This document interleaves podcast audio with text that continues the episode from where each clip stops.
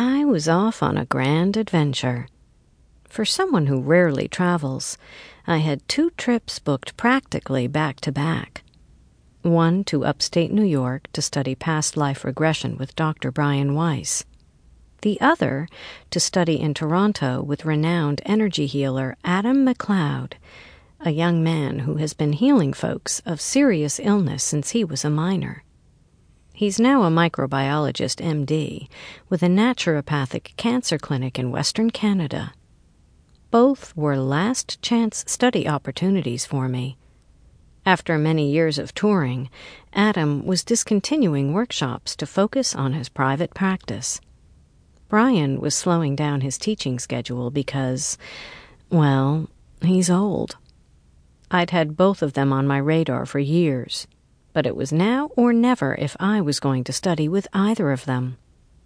I hadn't flown in ages, and I hadn't been to Toronto in 14 years. I'd be away less than 48 hours, in which I was to meet with a book reviewer right after landing Friday, attend an all day workshop Saturday, and spend time with two other friends, one of whom I'd just met at the Past Life Regression Intensive. It was an action packed two days. I was traveling light, with, basically, two pairs of underwear and a toothbrush. Instead of lugging my heavy, cumbersome passport, I took my nifty U.S. passport card, for which I'd paid a premium when renewing my passport. I considered taking my passport as backup, but decided against it as I wanted to get my money's worth from this lovely, wafer thin option. That's what I bought it for. I travel rarely, so I'm lucky I remembered it at all. But I knew this card was good for travel to Canada and Mexico only, and I was eager to use it. It was Passport Light. I decided to try public transportation to LaGuardia on this hot August morning. It could be done easily from my home, and all for $2.75. My flight was at 8:45 a.m. I was up by five, and at the airport by seven. Perfect. After waiting fruitlessly on the wrong check in line, I was sent to check in via machine, most of which were broken. By the time I got a spot, the machine rejected my passport card. I'd had it with lines, so I rushed to the front counter. Excuse me, the machine is not accepting my passport. The young ticket agent looked at my U.S. passport card. That's not a passport. You need a passport. I started stuttering, the disastrous implications immediately hitting me like a two by four to the head. What do you mean it's not a passport? It says U.S. passport card. That card is for land and sea travel only boats and cars.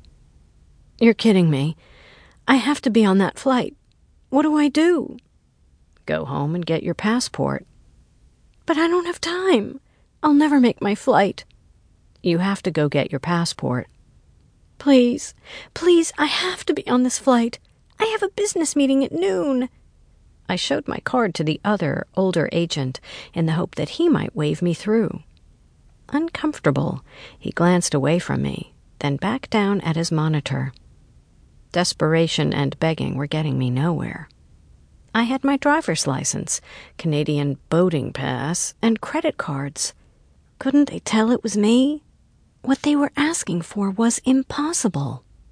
With the clock ticking, I kicked into overdrive and did the only thing I could try to make it happen. I dashed over to a cab and blurted, You have to get me home and back as fast as possible. I need to get my passport. I told him how to go, but he claimed there was traffic getting onto the 59th Street Bridge. See? He pointed at a slow lane. He suggested the RFK Bridge. Where the hell was that? They keep renaming everything. I was in no position to argue and took his advice. We drove way the hell north. Yes, totally out of the way. To take the Triborough, now RFK, bridge, with an additional toll, which then led us directly into hideous Friday morning traffic heading south on the FDR Drive. Some save